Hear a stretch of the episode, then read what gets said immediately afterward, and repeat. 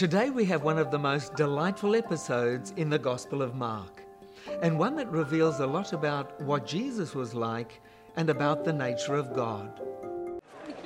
People were bringing little children to Jesus for him to place his hands on but the disciples rebuked them. When Jesus saw this, he was indignant. He said to them, Let the little children come to me, and do not hinder them, for the kingdom of God belongs to such as these. Truly, I tell you, anyone who will not receive the kingdom of God like a little child will never enter it. And he took the children in his arms, placed his hands on them, and blessed them.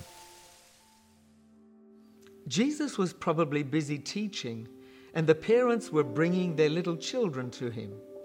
Anyone who has been to church with little kids knows that it has its challenges, and that's what the disciples were facing in this story.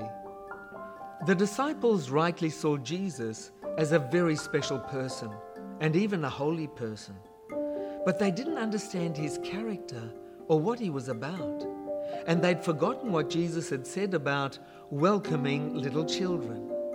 They thought they were doing the right thing by keeping the noisy little kids away from Jesus so he could teach in peace.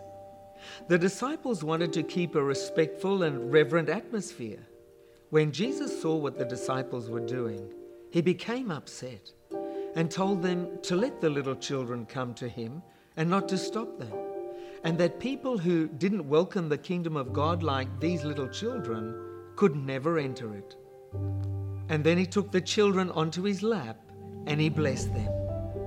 And perhaps, and it's just my imagination, as he continued teaching, the children wriggled and giggled on his lap and pulled on his beard.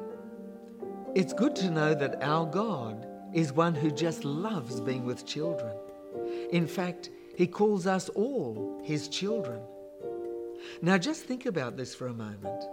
Consider how children naturally behave and how loving parents respond.